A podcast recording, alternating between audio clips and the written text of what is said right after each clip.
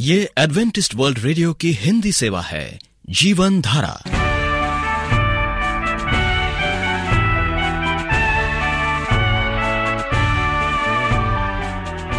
कार्यक्रम जीवन धारा सुनने वालों को प्यार भरा नमस्कार। एडवेंटिस्ट वर्ल्ड रेडियो की हिंदी सेवा की ओर से हम आपका स्वागत करते हैं। आइए, आपको इस 30 मिनट में प्रसारित होने वाले कार्यक्रमों की जानकारी दे दें। आज बच्चे कहानी सुनेंगे कहानी के बाद एक गीत और फिर कार्यक्रम के अंत में पवित्र शास्त्र, यानी बाइबल से परमेश्वर का वचन होगा। तो श्रोताओं, आइए बच्चों की कहानी सुनने से पहले इस गीत को सुनते हैं।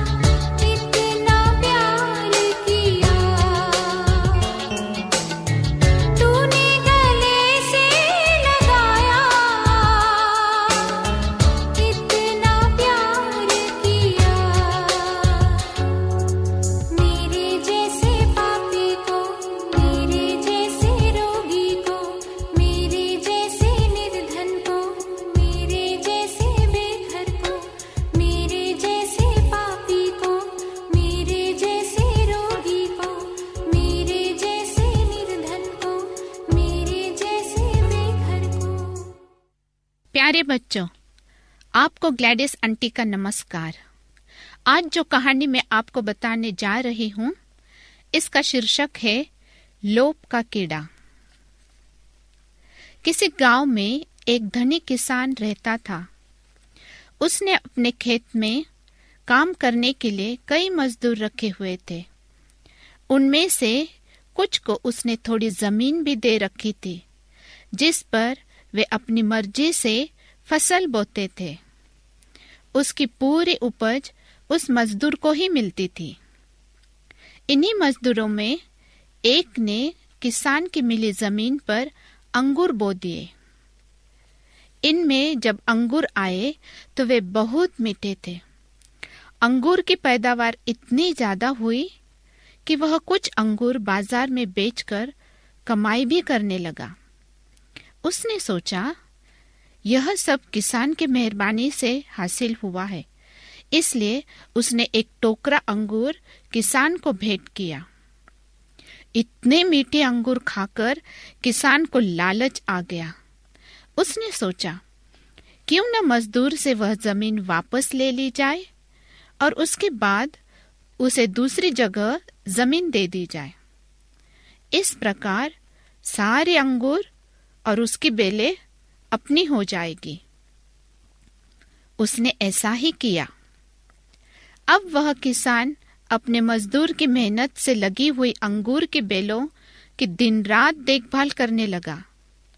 वह उसे खूब खाद पानी देता, लेकिन अंगूर के बेले विकसित होने की बजाय और मुरझाने लगे और कुछ ही दिनों में वे पूरी तरह सूख गए। एक दिन वह खेत में उदास बैठा हुआ सूखे अंगूर के बेलों को निहार रहा था। उसी समय कहीं से एक फकीर वहाँ आया और उसने किसान की उदासी का कारण पूछा। किसान ने उसे पूरा वृत्तांत सुनाया और कहा, मेरी समझ में नहीं आ रहा है कि वही खेत, वही बेले, खाद पानी पहले से ज़्यादा फिर भी बेले सूख क्यों गई? इस पर फकीर बोला, बेटा, अब इन बेलों में कभी अंगूर नहीं आएँगे, क्योंकि इनकी जड़ों में लोभ का कीड़ा लग चुका है। लोभ में आकर तुमने मजदूर की मेहनत का फल मुफ़्त में लेना चाहा। यह उसी का परिणाम है। इसके बाद किसान ने उस मजदूर से माफ़ी मांगी और उसकी ज़मीन वापस कर दी। तो प्यारे बच्चों, अपने को हर प्रकार के लोभ से बचा कर रखना, चाहे वह कितना छोटा भी क्यों न हो, और इस कार्य में परमेश्वर आपकी मदद करेगा। आप मुझे पत्र लिखकर ज़रूर बताना कि परमेश्वर ने आपकी कैसी मदद की। मैं आपके पत्र का इंतज़ार करूँगी। परमेश्वर आपको आशीष दे। धन्यवाद। आप एडवेंटिस्ट वर्ल्ड रेडियो का जीवन धारा कार्यक्रम सुन रहे हैं। यदि आप यीशु के जीवन और उनकी शिक्षाओं या फिर स्वास्थ्य विषय पर पत्राचार द्वारा अध्ययन करना चाहते हो तो हमें इस पते पर लिखें voice of prophecy 11 Hailey road नई दिल्ली, एक एक शून्य शून्य शून्य एक इंडिया श्रोताओं, इससे पहले कि हम परमेश्वर का वचन सुने, आइए ये गीत सुनते हैं।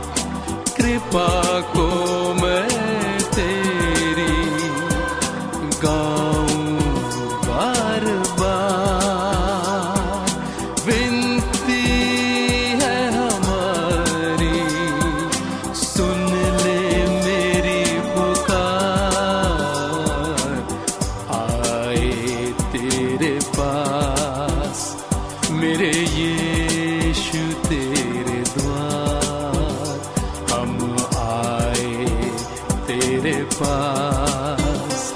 मेरे यीशु तेरे द्वार।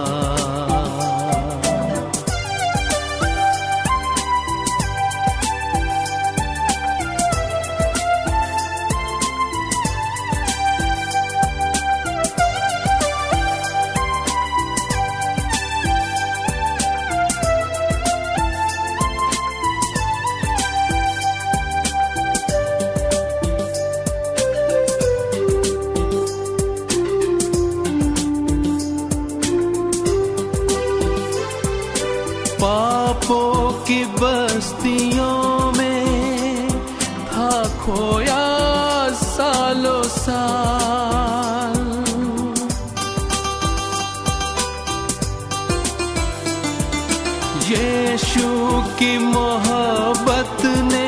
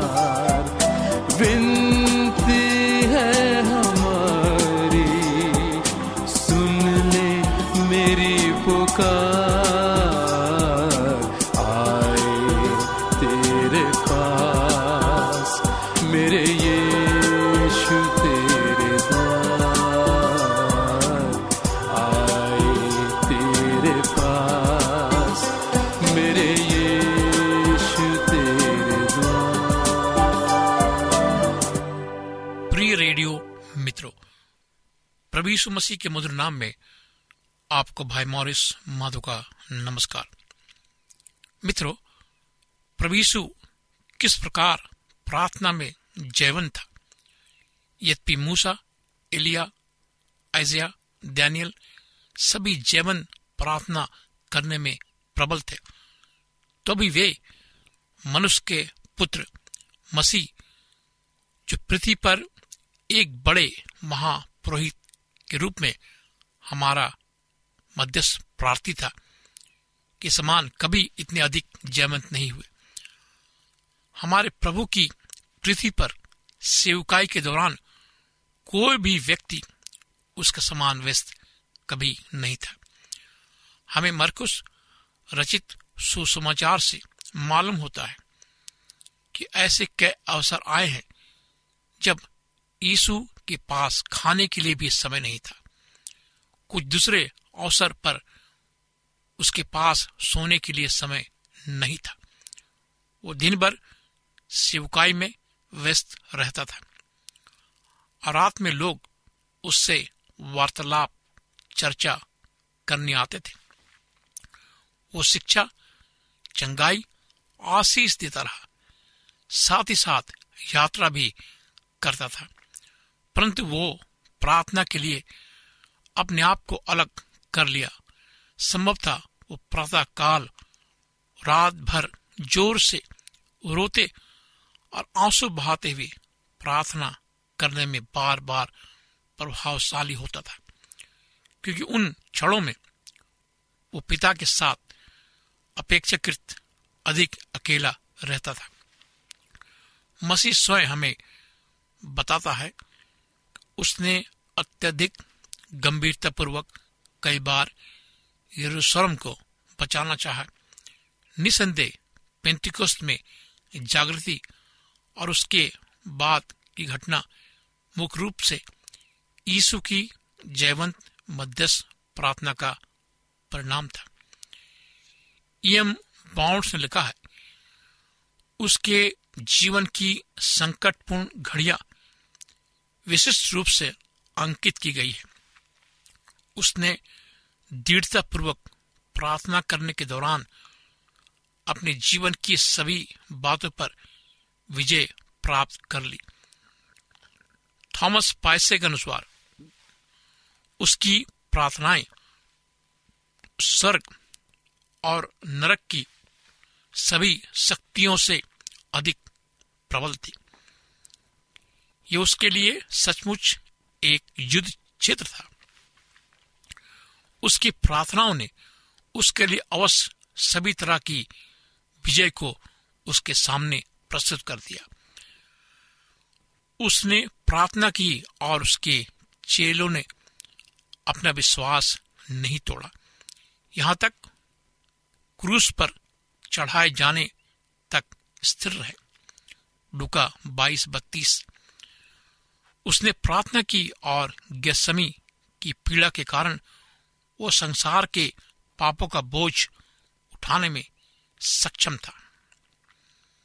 यीशु जमन प्रार्थना की पीड़ा से ऐसा पीड़ित था कि उसने घुटनों के बल झुककर प्रार्थना की। लुका बाईस इकतालीस।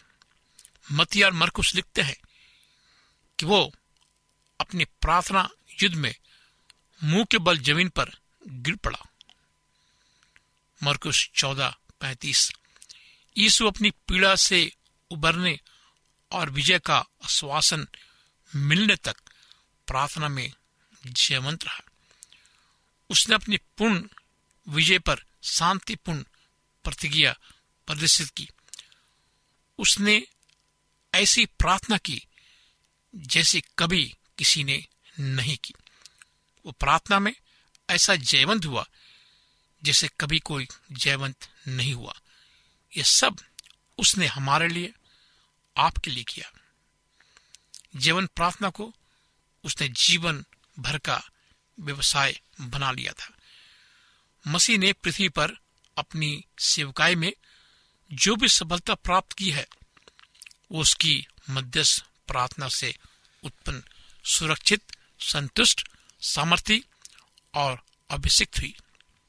एंड्रू मुरे कहता है, मसीह में अनुग्रह की प्रत्येक प्रक्रिया मध्यस्थ प्रार्थना से पहले की गई और उसकी सामर्थ मध्यस्थ प्रार्थना के लिए अनुग्रहित की गई।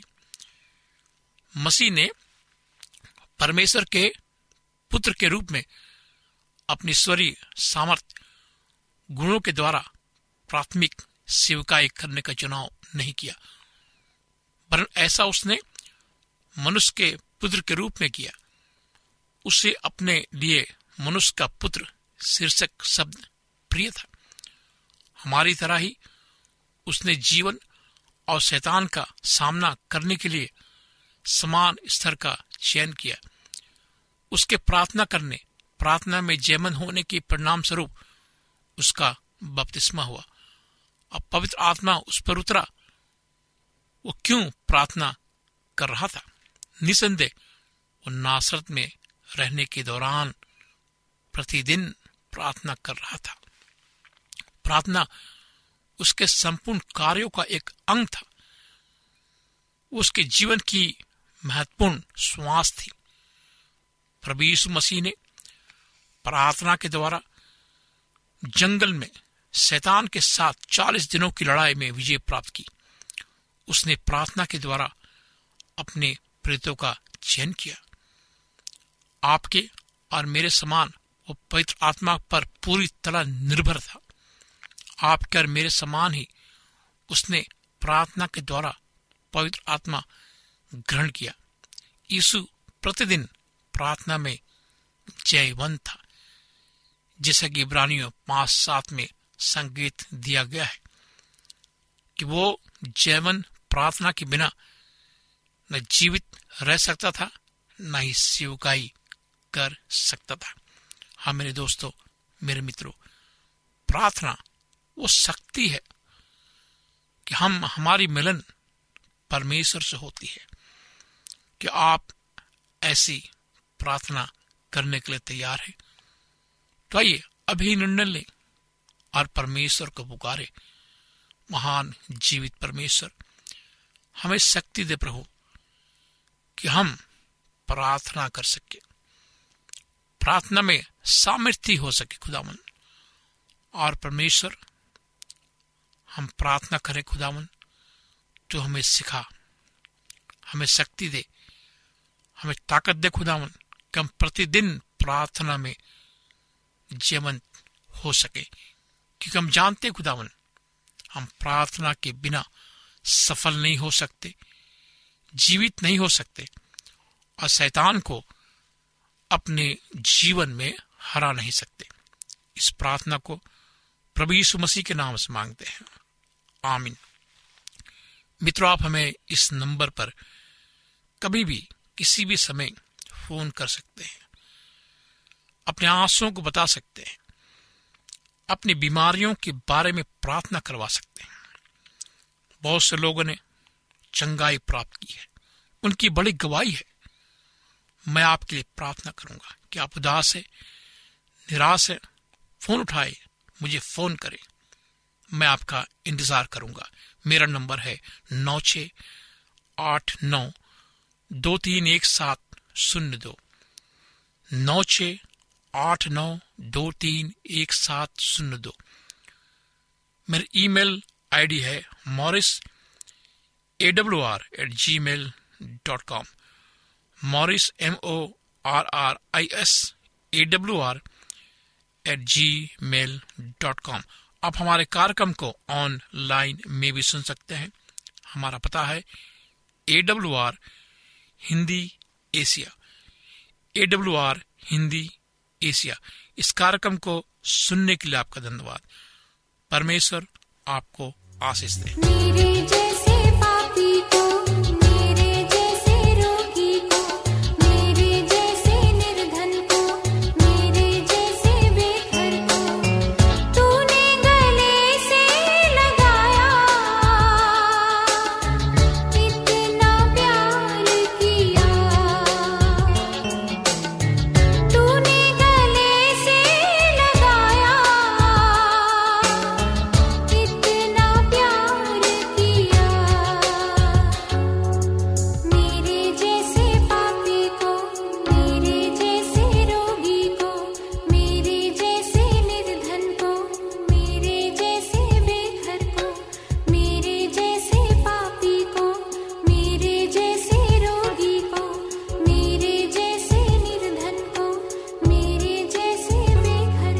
उम्मीद करते हैं आपको आज का कार्यक्रम पसंद आया होगा।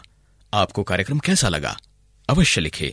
हमें आपके पत्रों का इंतज़ार रहेगा। हमारा पता है, कार्यक्रम Jeevan Dhara Adventist world radio post box सत्रह, पुणे, चार एक एक, शून्य शून्य एक, महाराष्ट्र, इंडिया। श्रोताओं, अब हमारा समय यहीं पर समाप्त होता है। इसी समय, इस मीटर बैंड पर आपसे फिर भेंट होगी। तब तक के लिए हमें आज्ञा दीजिए। प्रभु आपको आशीष दे।